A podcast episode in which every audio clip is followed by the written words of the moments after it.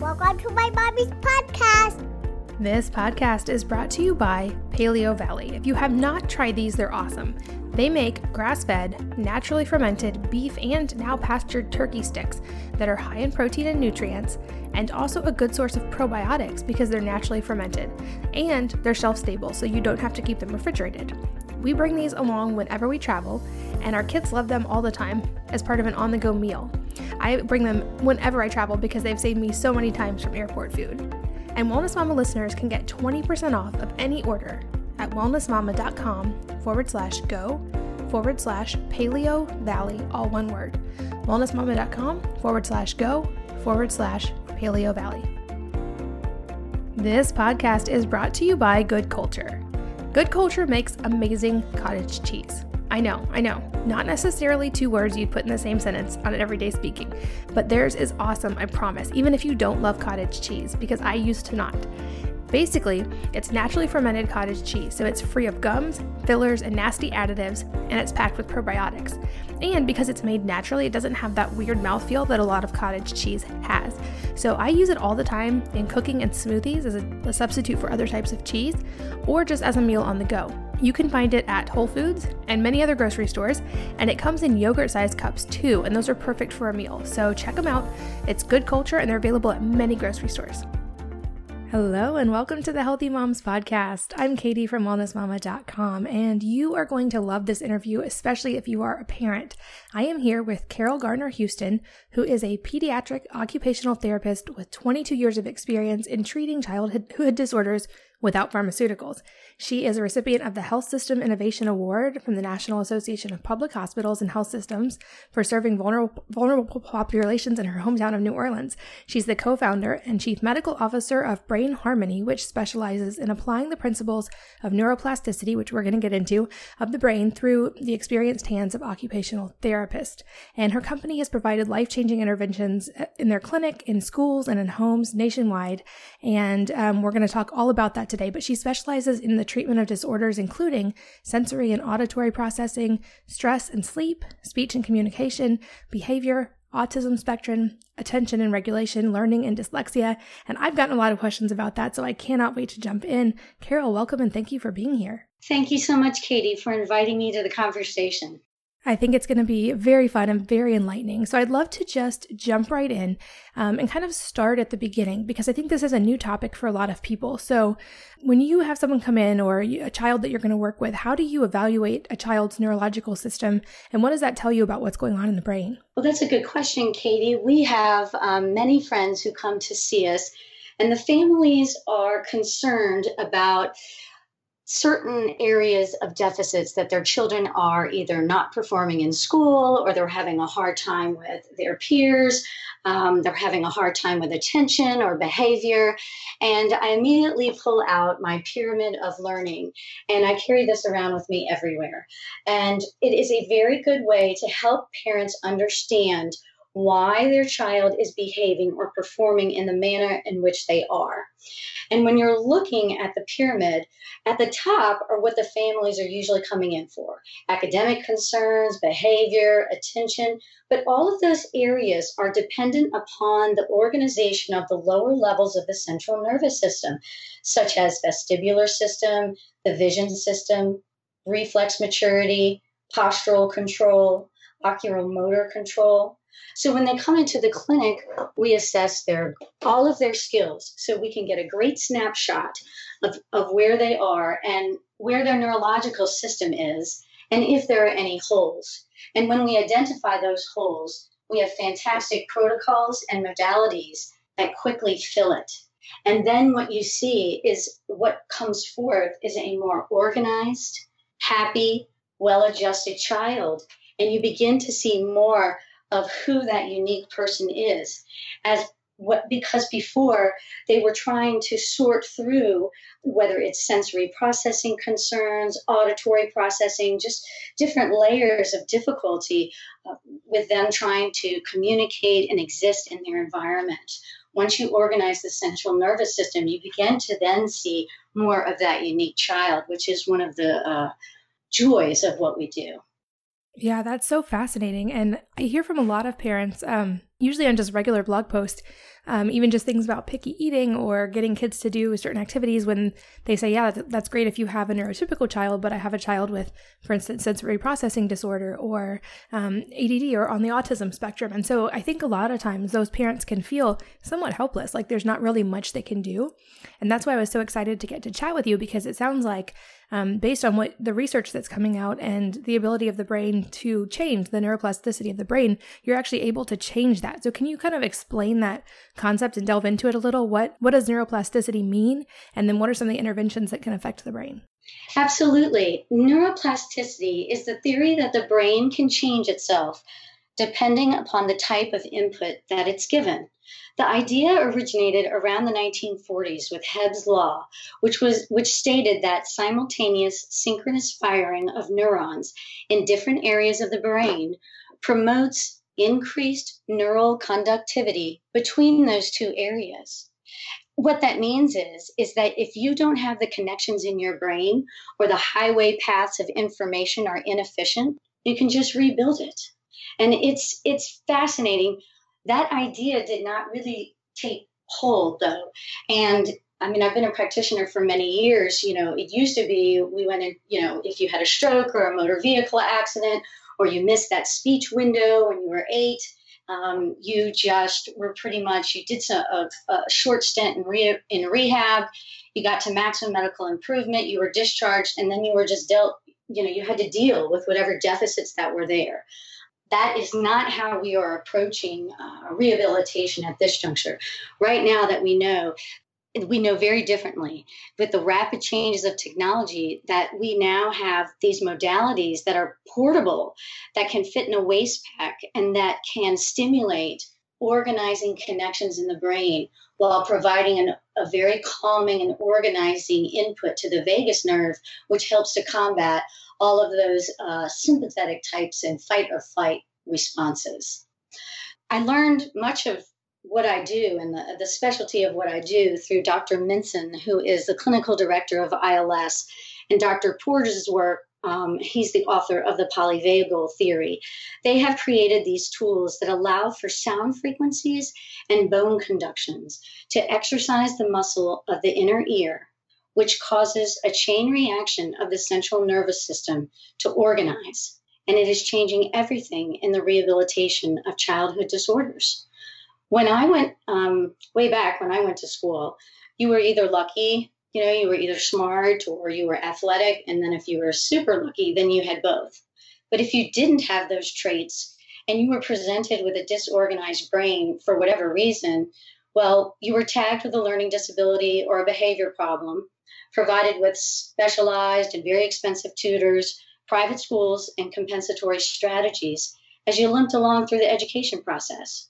For many families now, despite the offer of pharmaceuticals, IEPs, expensive therapies, those outcomes have not changed, and the disorganized brain continues, and it seems to be plaguing this generation. Yeah, that makes sense. So I think it's there's kind of a um, a tendency in human behavior to think that if we can't like really like see something or quantify it that it doesn't really exist or it doesn't make an impact on it. And i i want to delve into light more later but i see that when people want to talk about like for instance blue light at night affecting your circadian rhythm people be like well you know you can't really feel it in the moment so i don't think that's actually true. Um, but i'm looking at this pyramid and i'll make sure it's linked to in the show notes but you're talking about things like their posture and their vestibular system and their visual and auditory senses. Um, so I'd love to go a little bit deeper on that. You also mentioned the word the vagus nerve. So can you give a definition of that for anyone who isn't familiar? Absolutely. The vagus nerve is an important branch of the parasympathetic nervous system. Um, it emerges from the brain as the 10th cranial nerve and carries 75% of all parasympathetic activities. The calming, relaxing effect and decreased stress response of the sympathetic nervous system are mediated by stimulation of a branch of this nerve as it e- emerges onto the anterior surface of the eardrum and ear canal. Virtually all children who have a learning, attention, or behavioral problem are co- under considerable stress, and in turn, they often lack resiliency and have little ability to calm themselves. When stressed, the flood of chemicals streaming throughout the body inhibits one's ability to take in, assimilate, and learn new information. For children at school, this has a compounding effect as they fall further and further behind, creating even more stress. As they begin our protocols, the parasympathetic system puts the brakes on the overreactive sympathetic response, resulting in what can be a profound calming effect. We have a case study that I forwarded um, to you that has to do with a, a young boy who came in for fine motor delays and he was not doing well in kindergarten. It was affecting everything from his behavior to his self confidence. Mom and dad did not have any idea what to do to help. So they uh, brought him to come and see us. And with him, we were able to take a writing sample of him sitting at a desk, and he was to write a couple of sentences. Then we put on the integrated listening system focus system that uses sound frequencies and bone conduction that immediately begins to stimulate and calm that vagus nerve. Within four minutes of donning this headset, we had him write four other sentences. And it's right there, super clear in front of you. You can just see the organization visually on the page, the spacing, um, the legibility of the writing, and just the child's ability to get his thoughts down on paper. It's really quite remarkable. And that's after four minutes.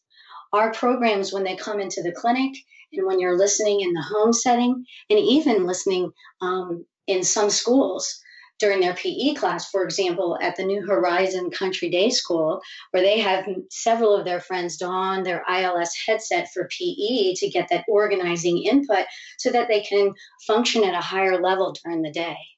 So we um, use these tools for about an hour at a time.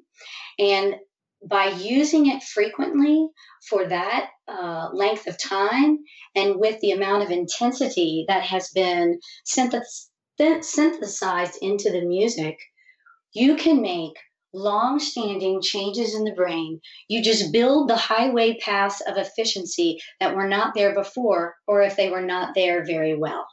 Got it. And the integrated listening system, the ILS, that is, um, I was looking through your website, that's something that's really well studied. There's a lot of science that backs this up, correct? Yes, it's it's fantastic. And the best part is is that the outcomes in our clinic are happening so quickly. We've had to hire somebody whose half of her job is just to produce the case studies to continue to get this information out there because there are so many families and so many children that are suffering needlessly when we know that there's these tools out here that is changing everything. And uh, we are producing as many case studies as we can. We've actually set it up that as every person comes in, um, we've already started the case study because it's about 99% chance that you're going to be a good case study that we can share with other families uh, who are still struggling. Wow, and I'll make sure that the ones you sent me are uh, in the show notes as well so people can see them on their own. But um, I love to hear that. I've seen this in friends whose kids have worked with you. Um, and I'm curious so, how long typically, you mentioned even in just four minutes, a child started to see results, but how long is a typical course of treatment? I'm guessing this is not something they have to do like every day for the rest of their lives. So, what does a typical course of treatment look like? We give a time frame of three months as a typical benchmark of anyone who comes in to start the program. But hands down, you will begin to see improvements, if not in that one session, um, much less within five days of um, experiencing not only the ILS focus system, but a new addition by Dr. Porges, which is called the Safe and Sound Protocol, which for those sensory friends that you were talking about with the feeding issues, uh, this is this is changing everything. Um, we just love the safe and sound protocol. It um, calms the autonomic nervous system um, through similar ways with sound frequencies, but this one uses music with words in it and it helps to train the inner ear to process human speech better while calming the autonomic nervous system. When you reset that autonomic nervous system, you are decreasing those defensive behaviors, whether it's tactile defensiveness or oral motor defensiveness or behavioral defensiveness, just the general no and just the general, you know, retraction of your hand when you're trying to soothe a child. Those things can be incredibly heartbreaking. It just feels terrible if, if you witness it And we set them up with a five day listening program with the SSP, we call it for short. We've created safe and sound rooms in all of our clinics, and we teach our parents to set them up in their homes as well. And the child dons a headset and listens to the music for one hour at a time for five days in a row. It trains their inner ear to be able to respond better to your voice when you are attempting to soothe them because it has opened and exercised the social portal in the human system. And as mammals, we are all intended to be social creatures and actually require it to survive. But for whatever reason, we have lots of friends whose social portal has not been activated yet or has not been activated very well. And then when they go through this listening program, you can begin to see the eye contact. That's not they're not picking their head up and looking at you because you've rewarded them with a skittle. They pick their head up and they're looking at you because they're trying to talk to you through their eyes. And you can feel it with your heart. It is that interpersonal connection between that is uniquely human that is really what can change the entire human experience for the child and their family. And from there, you can build skills on top of that because they're now teachable. And it's it's really quite exciting. And we have um, parents that send us text messages and emails and videos, and they'll come in six months after the SSP and say, "My child is now eating." Listen to this. Four years old. My child is now eating salmon and steak when before she could hardly get her child to drink a smoothie because she was trying to pack so many nutrients as, as much as the mom could in a smoothie. That's how she would get her to drink her nutrients. Now she's initiating, may I have some of that salmon? She chews it and swallows it. It's, I just haven't seen anything like that ever. That's incredible. And I'm so glad this is why I couldn't wait to have you on the podcast because while I'm super grateful that I've never um, had to go through this with any of my children. I have close friends who have, and I see in in these moms and the dads the like the pain and the struggle um, of seeing their child go through that, and also the frustration it brings to the family. Um, and I know, like when I get questions from readers, that this is obviously definitely something that is very real that these children are struggling with. So I love that there are now things that are helping, and I feel like getting um, a child to wear a headset is so much easier than a lot of other interventions that they've tried over the years. Um, like my kids love to wear headsets because they think like that's what we do when we're on our computers and it's super cool to them. So um, that's awesome that this is something that's a very like low, I would guess, low resistance intervention that has such a dramatic effect so quickly. And I'm curious, so you mentioned like these areas of the brain are not all activated. And it seems like, at least from my perspective and the number of questions I'm getting, things like sensory processing and autism and these other disorders are on the rise. Do you have any ideas as to why we're seeing an increase in these right now? Yes, and that is one of the other reasons why I love your website is the topics of your podcast are the conversations that the moms are having with me in our waiting rooms. Our families are asking me on the phone. Although I am not a physician, I'm not a nutritionist, I'm not a pharmacist, um, but I can share with you the uh, trends that we're seeing in the community. I can share with other families what is working for them because all of those things that you're touching on, everything from um, uh, genetic abnormalities to uh, food sensitivities to um, uh, we're actually seeing a trend uh, with uh, increased number of in vitro fertilization children who have been conceived that way or having some some you know they have all their pieces and parts but the actual flow of the information and the functional output there's some deficits there. But again we can we can tighten that up with a good listening program. But there's all these different factors that come into play for each unique child. So um, I would uh, encourage the listeners to, to begin to ask those questions of why this is happening and begin to listen to your podcasts and begin their journey on finding why it's happening specifically for their unique child. Yeah, I think that's, you're so right. It's a whole body approach. It's not like one single thing that's changed. Um, and what I'd love to go deeper with you on, um, obviously, like it's great that you have these headsets that are very unique and amazing acute interventions for children. But I know from talking to friends that have worked with you, you also do a lot of like physical interventions in the occupational therapy side, just simple movements that kind of help rewire the brain. And I'd love to go deeper there because I feel like if I have seen one change, even just in kids that I see and interact with on a daily basis, kids move so much less than they did even when I was a kid. And like we used to walk on balance beams and hang off of things and jump off of things. And we were constantly moving and doing things that now a lot of parents would tell their kids not to do because they're dangerous. But we were always doing things that I feel like kind of address points in that pyramid that, um, that interact with the brain in certain ways. So I'm curious, first of all, do you see the lack of movement or the changes in movement in children um, playing into this at all? And also, what are some of the ways that you are helping children through movement in your practice?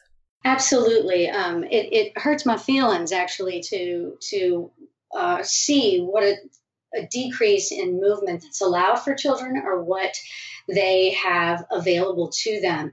And when you reference that pyramid of learning, the reason why that lack of movement has such a negative impact on the entire development of the child and for the adult human also um, because based upon the neuroplasticity of the brain the brain knows no age and no diagnoses so there is no ceiling for for anyone no matter how old they are um, and this pyramid applies to them too. And when you're looking at it it's my favorite new word. If you don't know this word you're going to love it. You should embrace it. You should google it. It's wonderful. It's the vestibular system. It is the first system to develop in utero, and it is your innate ability to know where you are in space, or in other words, your sense of balance. And it is uh, not so much your balance with your eyes open, because you're using your vision system to help compensate for any vestibular balance weaknesses. It, we measure it with your eyes closed. We have very coordinated athletes who come in um, who can do nice, wonderful, fantastic things with their eyes open. But as soon as I ask them to close their eyes, they fall, they fall over. And the vestibular system is a primary building block of the central nervous system. All other skills, including speech, attention, coordination are all dependent upon that solid foundation. And every time you don that ILS focus system, it has a bone conduction piece at the top and it speaks directly to the vestibular apparatus inside the ear. And inside the ear then connects to all the muscles uh, in the face and all the muscles around the eyes and then further connects to the brain and stimulates connections. They do that by gating, filtering, the classical music to impact certain parts of the brain. So, for example, if you uh, if if speech and communication is something that um, has plagued your child. We, of course, would start with the safe and sound protocol to open up the social portal system. But then after that, we would add the focus system because that music has filtered out other frequencies and has has focused on the mid frequency range around 750 to 3000 hertz. And in that range, as the information is sent to your brain, it builds phonetic decoding, intonation, it speeds up processing, it improves speech and language, it improves reading skills, memory, concentration, and attention. It is the only way to go if you're working on speech skills. And if you're going to therapy and they're not using this tool, then they're just way behind. They're trying to manually create changes in the brain and they're beautiful, wonderful people, but it's just not fast enough, which means it's just not, it's just too expensive and it's just too time consuming when there are other tools out there that can speak straight to the speech part of the brain. Then you ask them to speak. Then, after that session is over and they're at home by themselves and a friend comes over and they self initiate conversations that they haven't had before, it's like it, it's just magical to watch it happen. And it, and it happens all day long here, every day, um, wherever the therapists are. It's, it's really quite exciting. Wow. And so I'm thinking of trying to think through practical examples of this. So you said that the vestibular system is one the first to develop in utero. So I would guess then even like a baby's movements in utero are impacting the development or i would guess like crawling? Is that something that like impacts the brain in a certain way? Like i know they say it's really important that your baby crawls and they shouldn't skip crawling but is does that actually help the vestibular system develop? Yes, absolutely. And um, you definitely want them to crawl. You don't want to be one of those moms who says, ah, my child skipped crawling and they were walking at 16 months. Every time my hands go to my head, like, nope, get them, get them back on the ground. And we, um, we put them through exercise. Absolutely. Think about when you're crawling, you're alternating your legs and your hands. Your head is looking down, your eyes are tracking, um, hands and the head. You're in prone extension. You're building the muscles of the back. You're building the muscles behind the neck to hold the head um, so that you can perform basic human functions.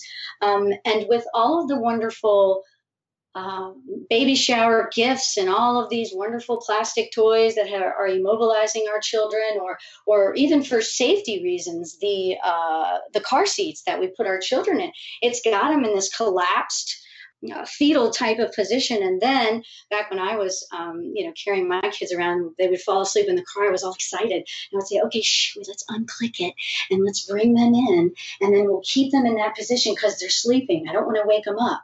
Um, and then after that, if you would take them out, they woke up. So like, okay, so you, you played with them a little bit, but then you put them in another contraption. When actually, what would be most beneficial is the floor. We need them to roll and tumble and crawl and, ma- and, and figure out the lizard crawl and the army crawl, which are all not only helpful for brain development, but very important in reflex maturity. That is one piece of um, the magical programs that we put in place that really does um, springboard the child out of um, uh, a lack of full development.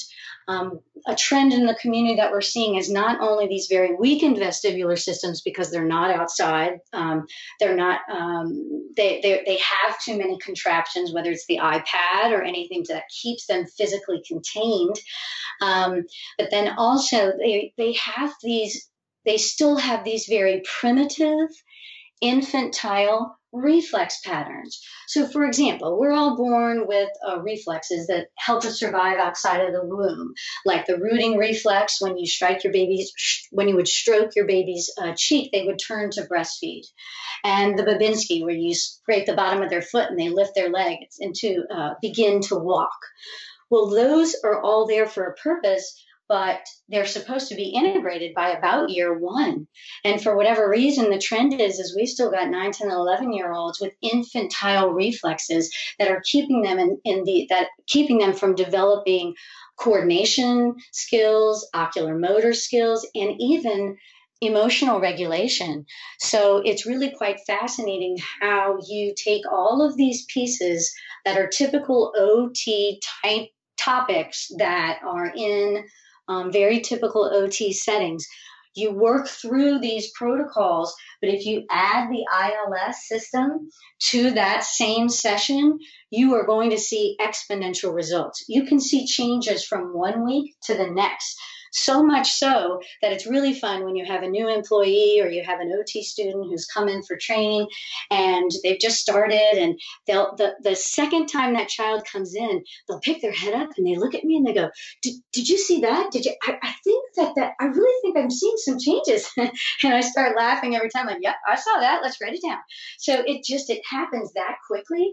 Um, and it's very exciting because when you're talking about developmental delays or children who are years behind in their reading level we just don't have any time to waste. We have we have lots of time to catch up um, and this is the best most efficient and the most long-standing interventions that I've, I've ever worked with before that's so fascinating. And for anyone listening, if you're driving, um, all the links and everything, Brain Harmony is Carol's website. That will be in the show notes if you guys want to find it. And there are, I believe, systems that people can use at home for the ILS, right? Yes.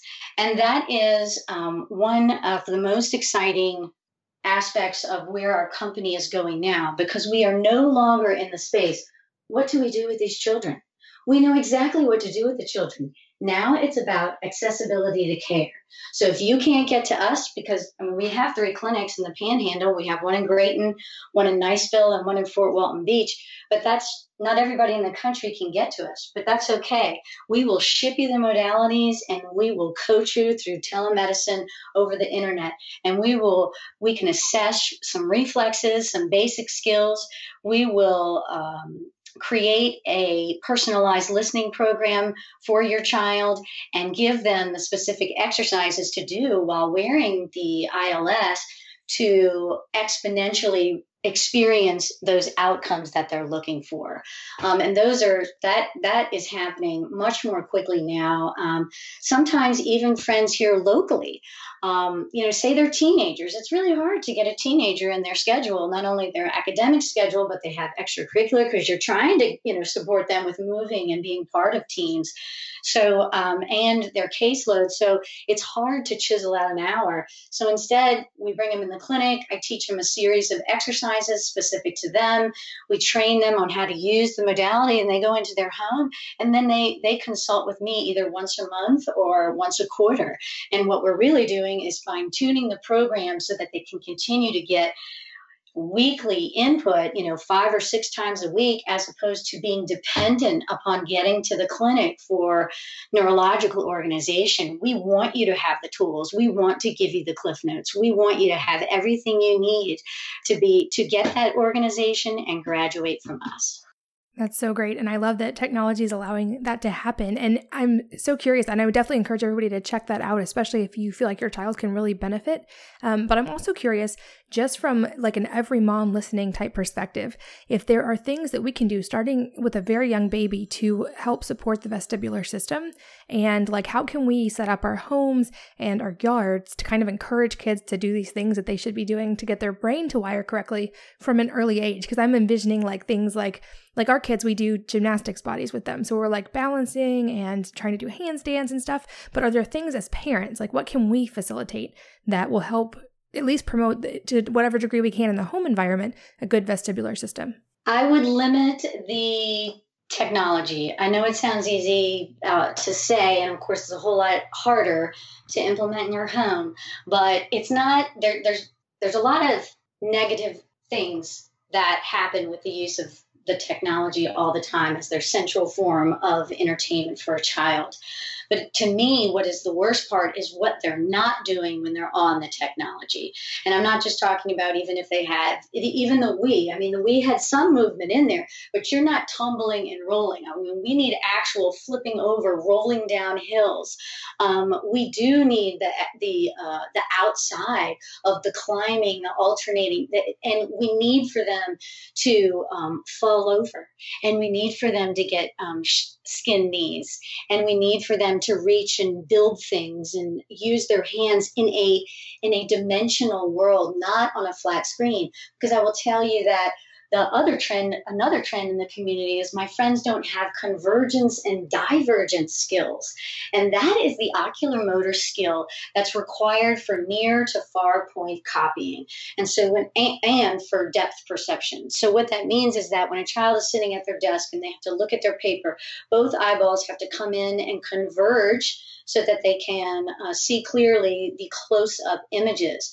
But then the teacher writes something on the board and begins to speak. The child has to pick their head up, their eyes have to diverge apart as a team so that they can focus on something far away, then store it in their brain and bring it back to their page, converge, and then have the motor skills to get it out on a piece of paper. So many things have to be going well in order for that to happen. And if that child is only looking at a two dimensional screen, they're lacking that ability to perceive depth and then to um, be able to function within it. So we're beginning to see children who don't jump I mean, I, I, that might sound hard to believe, but they don't like their feet to leave a ground, leave the ground, which is absolutely a flag that their vestibular system is so weak that they don't know where they are in space. That's why they're not about to leave the Earth. Um, they're also the children who will not climb up a ladder to go down a slide. That's way too dynamic of movement for them to say, okay, I'm comfortable where I am with space, even with their eyes open, to attempt dynamic movement. Because you, and you'll see it on the playground. Um, you'll see the, the, a, a more uh, typically developing child who's going to go running into things and crash and jump and play and gregariously explore all of these different pieces. Um, but then you're going to see that other child who is playing lovely, but the feet aren't leaving the ground and they are very stationary. And they might pick their head up and watch what the other children are doing, but they're not about to go try it because it's too overwhelming for their system. Wow, that's yeah, I've I've noticed that actually in playgrounds that some children definitely are more comfortable staying on the ground and that makes perfect sense because if you don't have that space and um like your perspective in the space where you are, you wouldn't want to change it. That totally makes sense. So then with things like in a backyard like a trampoline where they're jumping or like a balance beam or monkey bars, would those be good examples of things that we could incorporate? Absolutely. I love all of them and we have all of those things in our clinics and we have treadmills and bicycles, and um, all of those are incredibly helpful. Um, the the bike is very interesting, along with the swimming. The swimming and the bike are very interesting. Um, those are great activities to expose them to. But I can tell you though that there might be a level of frustration when the child cannot perform alternating arm and leg motions like swimming the crawl in the pool, or they're not able to coordinate their breath, or they're not able to coordinate the balance piece of riding a bike with their legs going one way, their arms going another, their head and eyes tracking for obstacles all of those things not only dependent upon a secure vestibular system, but also upon um, reflex maturity so that they can separate their extremities from their core and their eyes from their head. So if you are trying, if you've created these beautiful environments in your backyard and you've got them the sparkliest uh, bike in town with the, with matching, you know, knee pads and a, uh, a helmet, but they refuse to get on that bike, you can begin then to start to see, huh, I think I might notice that something's not quite right. And it's when the something's not quite right is a great time to come to get a nice um, baseline of their neurological system as opposed to um, not fighting about it, but trying to force the skill on the child because I, I, I see that frequently. Um, but when in the end, the child just doesn't have the neurological skills yet to do it. We organize the central nervous system, we integrate the reflexes, we build the vestibular system through our listening programs, we increase the, the communication with by opening the social social portal, then the child can respond better to what you're trying to teach them with the bike and swimming, and then their body is able to do it. And with that, one of the other sparkly things of having our job is that um, their self confidence. All the parents are so concerned because they have such poor self esteem and lack self confidence. Well, of course they do. If you can't get your body to do what you want to do, or you're on the same playground with your peers and you are terrified of the slide, or you can't, you know, cross your bodies and, and, do a jumping jack or much less cross the soccer ball across the field because you can't cross midline. That's incredibly frustrating but it just doesn't have to do anything on whether or not you're quote athletic or have those skills or that's not your personality. Let's come in get a nice neurological baseline give you some central nervous system organization integrate your reflexes, then put you out there on that field and see what you like to do. And then that in itself is self reinforcing, continues to build your vestibular system, and you see sequential growth, all of those things that the parents want to see for their children. I love that. And I love how obviously passionate you are about this. And I love in your languaging that you keep saying things like they don't have those skills yet. And you're not, there's no, um, it seems like everything is just in process and there's nothing that can't be helped. And I love that, that there's finally something that's very tangible that's helping children. Because I know, like I said in the beginning, these are huge frustrations for a lot of families. And I'm so excited that we're getting to, to delve into this. This podcast is brought to you by Paleovalley. If you have not tried these, they're awesome. They make grass fed, naturally fermented beef and now pastured turkey sticks that are high in protein and nutrients, and also a good source of probiotics because they're naturally fermented. And they're shelf stable, so you don't have to keep them refrigerated. We bring these along whenever we travel, and our kids love them all the time as part of an on the go meal. I bring them whenever I travel because they've saved me so many times from airport food. And Wellness Mama listeners can get 20% off of any order at wellnessmama.com forward slash go forward slash paleo valley, all one word. Wellnessmama.com forward slash go forward slash paleovalley. This podcast is brought to you by Good Culture. Good Culture makes amazing cottage cheese. I know, I know. Not necessarily two words you'd put in the same sentence on everyday speaking, but theirs is awesome, I promise, even if you don't love cottage cheese, because I used to not. Basically, it's naturally fermented cottage cheese, so it's free of gums, fillers, and nasty additives, and it's packed with probiotics. And because it's made naturally, it doesn't have that weird mouthfeel that a lot of cottage cheese has. So I use it all the time in cooking and smoothies as a, a substitute for other types of cheese, or just as a meal on the go. You can find it at Whole Foods and many other grocery stores, and it comes in yogurt sized cups too, and those are perfect for a meal. So check them out. It's good culture, and they're available at many grocery stores.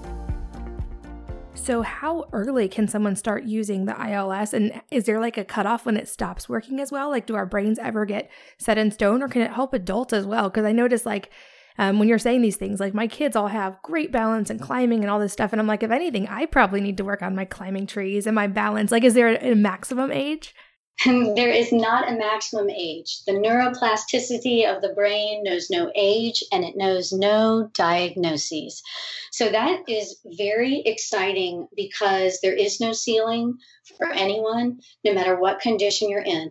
I've had experience with traumatic adults with traumatic brain injury and stroke with the use of these um, these tools along with Parkinson's, and it's absolutely fantastic. We had a woman who sustained a traumatic brain injury to the occipital lobe 10 years before using these tools, which means she went through uh, the insult, she went through rehab, they put her on a bunch of medications, they say maximum medical improvement, she's on disability, and um, she's gained a significant amount of weight because she's too dizzy to get up and move around. So once we started with her, and after a short period of time, she began, her memory began to be better. She began to drive a car, and she now has a full time job. And this was 10 years post insult.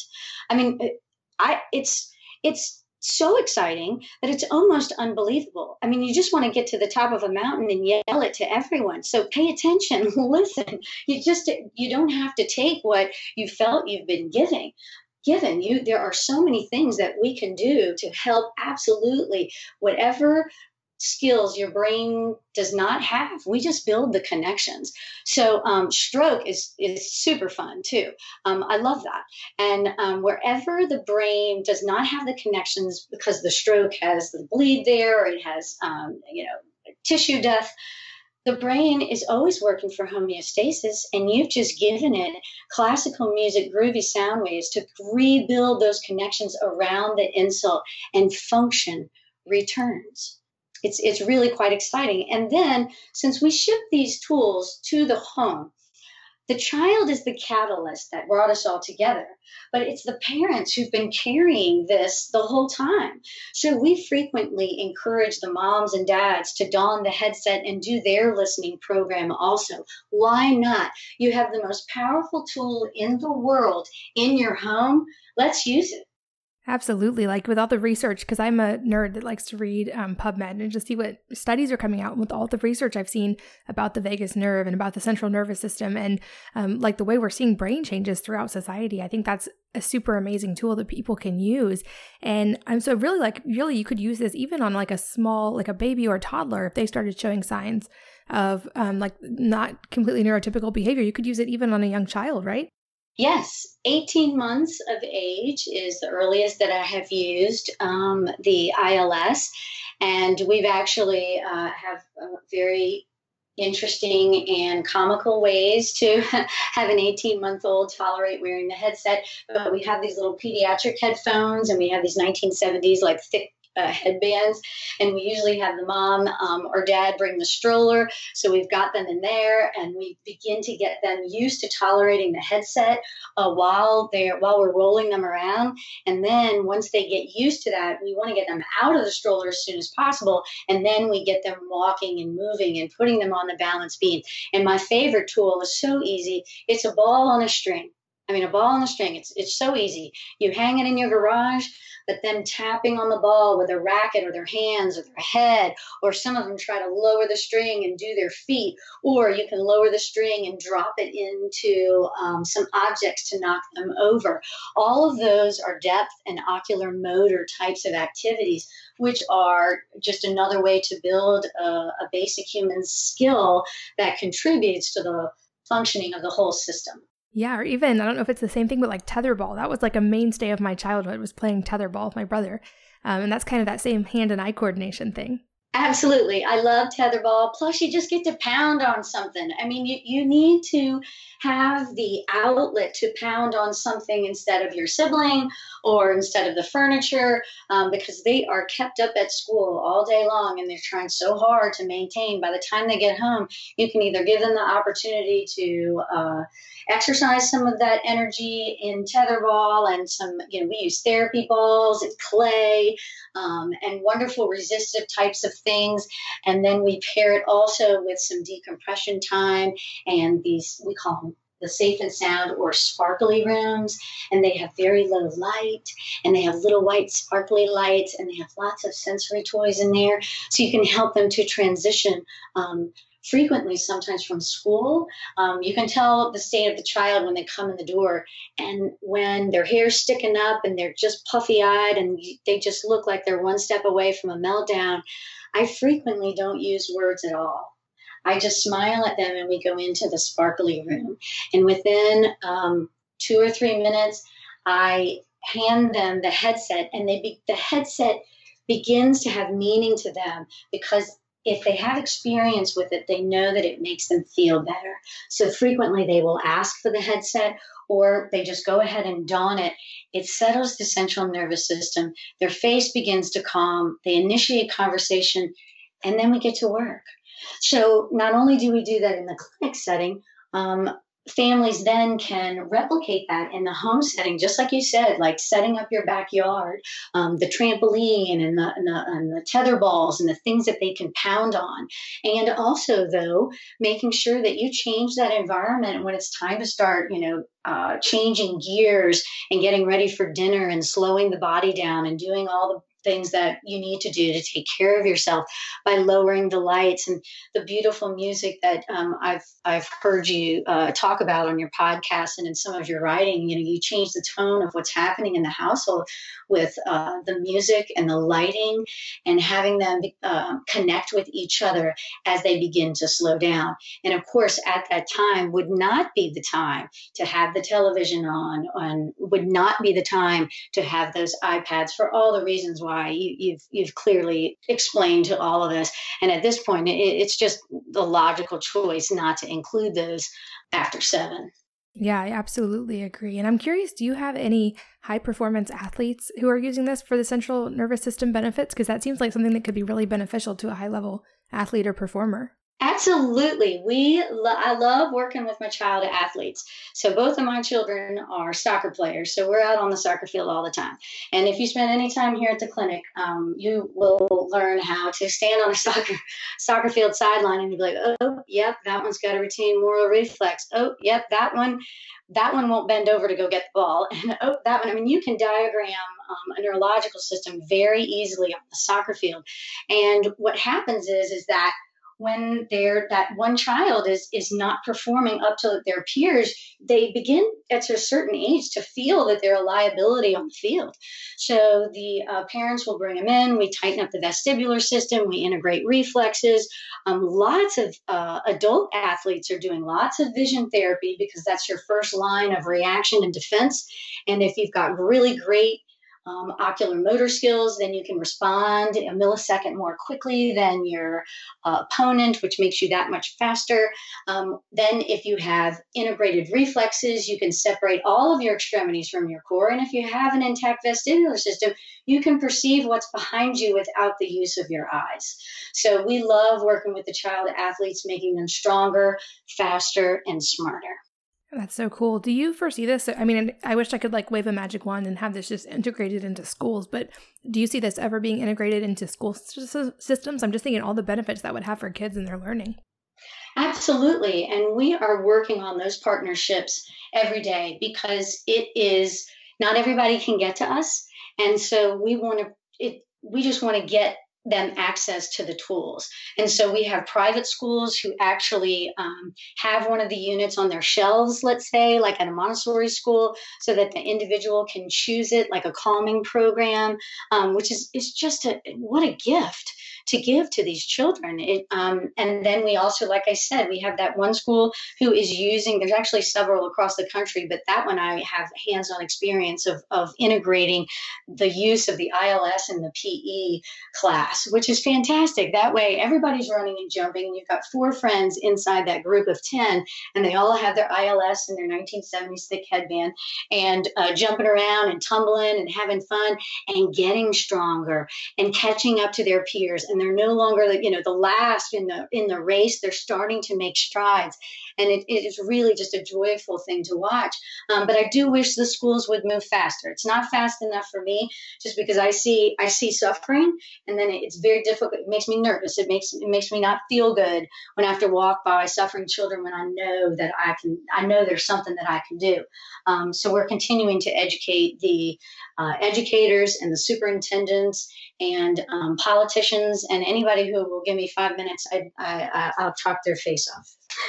That's so awesome. I think we're very aligned in that. That was kind of the reason I got into the whole health world and into blogging was just seeing what the statistics look like for the next generation and what my kids and everyone else's kids were going to face.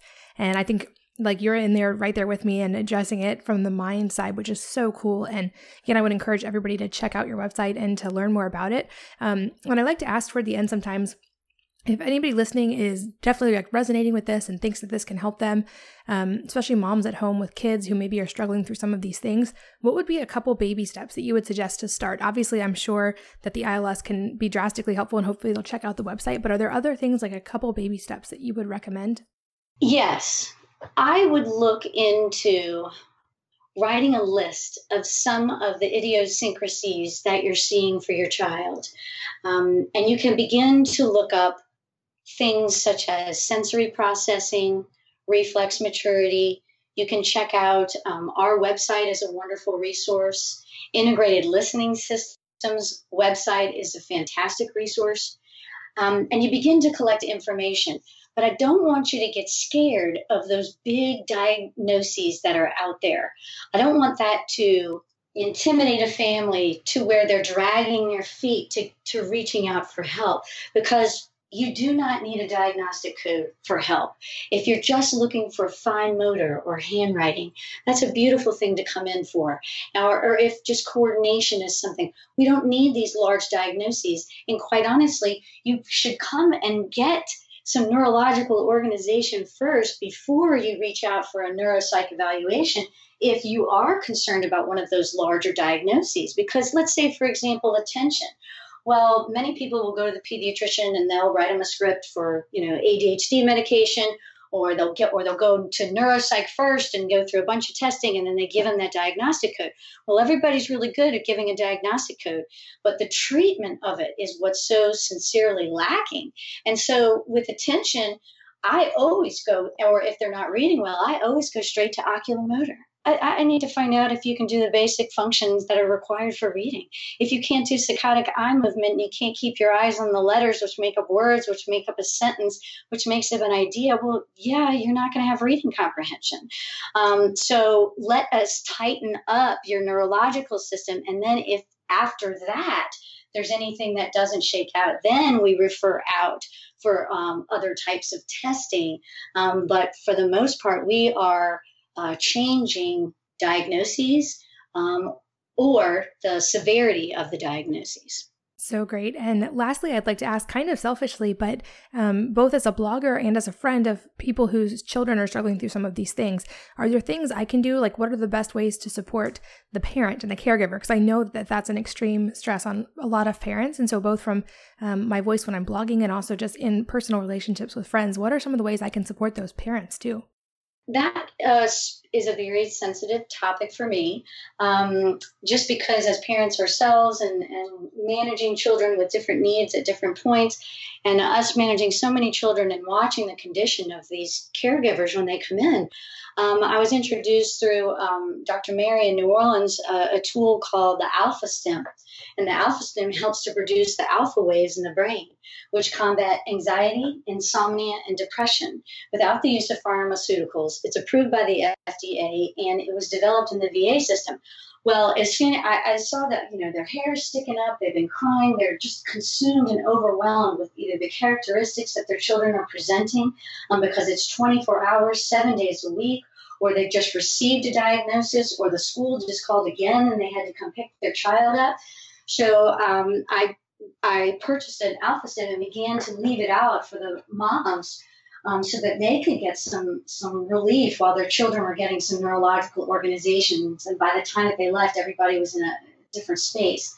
Um, and that tool was so wonderful working with the, the moms that I called the company and said, please tell me I can use this with kids. And they said we could. So now that's another tool that's um, there for us to use um, in the clinic setting.